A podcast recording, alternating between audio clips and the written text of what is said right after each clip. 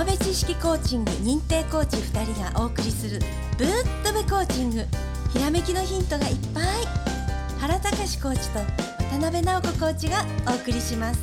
それでは本編スタートです。はい原さんこんにちは。あこんにちは。はい。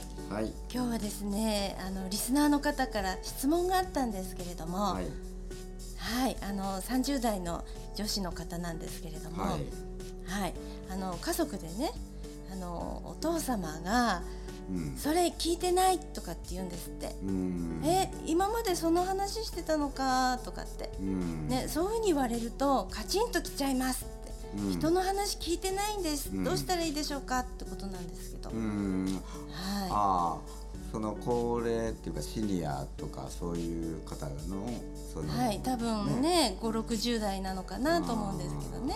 よくありますね、はい。それもね。ねか家族だから余計ね 余計腹立つみたいなねすごいわかりますよね。感。情がね、うん、そうなんですよ。そうね、はい。でそういう場合じゃあどうしたらいいかっていうことね、はい、うん、っていうことなんだけども。あのあのね怒らんでええっすよ、怒らんでいい？うん、怒らない方がいいっていうかもともとだからさ、はい。じゃあそのもうさ、えーお父さんだから何歳かな？60歳とか以上かな？とかそういうふうな、うん、多分そのぐらいなんでしょうね。付近だと思うけど、もうはい相当こうまああのダメージが頭にきてる。うん。ダメージですうん、か。だから、はい。あの若い時ってまあ新車の車みたいな感じでその、はい。ねあのまあ、エンジンもさ、サラだしまあなんはい。か燃料パイプとかさ足回りのタイヤとかさ、まあ、まあ要はサラやんか。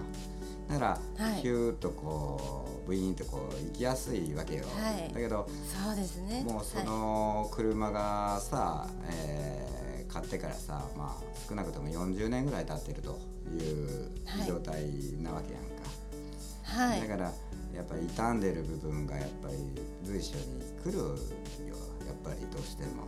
それはね、うんそうですよね。うんで、はいそれがまあ聞いてくれないっていうわけやけど実は聞いてるんだけど聞こえてないんだよねあ あの脳的に言えば。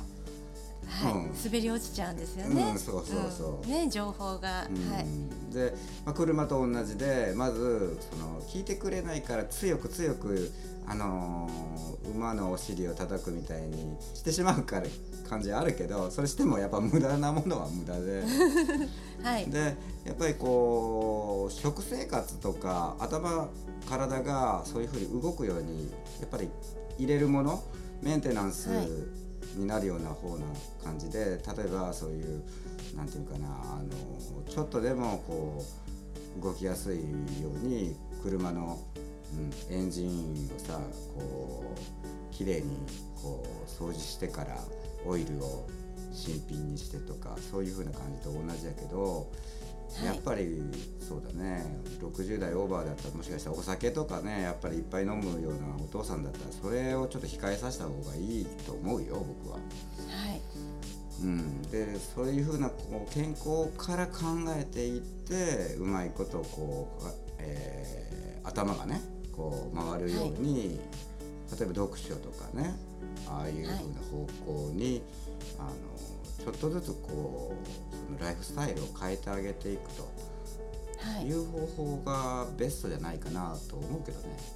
はい。直子さんはどう思う？はい、はい、ね、そうですね。あのよくね人の話を聞き取れるように、えー脳が活性化するような食生活だとかね、うん。あのライフスタイル変えたり、うん。読書をして、うん。頭を使うっていうのも一つあるんですね。うん、ね。あとはえあのーまあコーチング的に言うと、うん。あのーその家族のゴールっていうのがね、うん。あると思うんですよね。うん。あの抽象度を上げていって例えば、あの家族旅行をする話をしたかったのに聞いてないとか言われてカチンとくるんだったら、うん。もっと抽象度を上げてあのーね、うん。お父さんが何に興味のあるかっていうそっちの方から行くとかね。うん。うん、抽象度を上げていくっていう方に、うん。あのご自身のね気持ち向けてうん。もらいたいんですね。うんそうね。はい。うん。ね、あの今の状態だと聞いてないからカチンとくるのそのパターンがもう決まっちゃってると思うのでそこちょっとね、うん。あの考え方変えてみて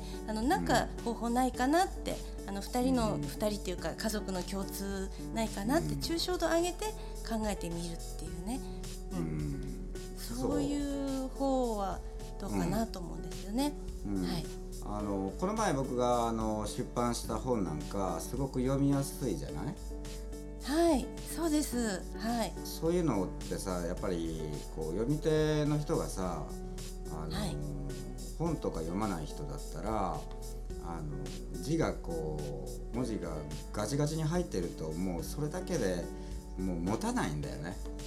あ、そうなんです。目がチラチラしちゃって次のページまで行けませんってねなっちゃうんですよ。うんでなっちゃうでしょ、だから、はいそこで読みやすいようにその頭の脳が休めるように、えーはい文章と文章の間に開業をたくさん入れてるのね。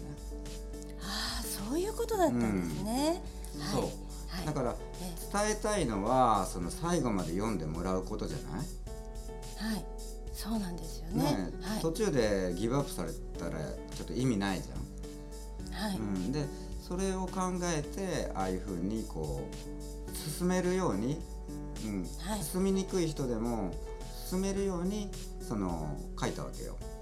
はい。うんすいすい読めるようにね書いてありますよね。そういうことそういうこと。だからそういうふうな感じで初めはあの理解しやすいようにそのまああの話し方っていうのもあのあるかもわかんないね。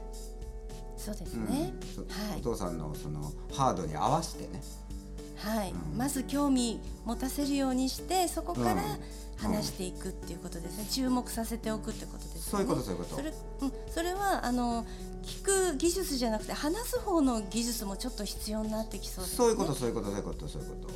うん、だからいいサンプルと思えばいいんだよお父さんが。サンプル、うん。あの練習台ってことですね。練習台になる。はい。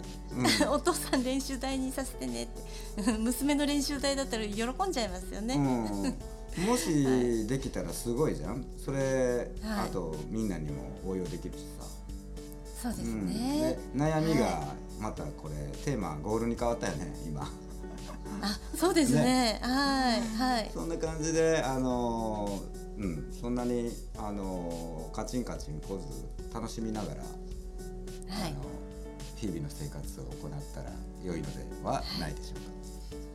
はい、はい、えーでは聞いてる方はあのお父さんにカチンとする前にあサンプルサンプルって思って話しかけて練習してみてくださいね。うん、そう会社の上司とか周りの友達とかその全ての人に言えることだから、うんそうですね。うん。はい。そういうのはあのみんな楽しんでね。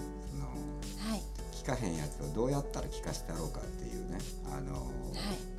研究サンプルにしてください本日もありがとうございました。ありがとうございました。友部知識コーチング認定コーチ2人がお送りするぶっとべコーチング。今日のお話はいかがでしたか？ひらめきのヒント見つかりましたか？質問のある方は説明書きにあるメールアドレスにどうぞ。では次回もお楽しみに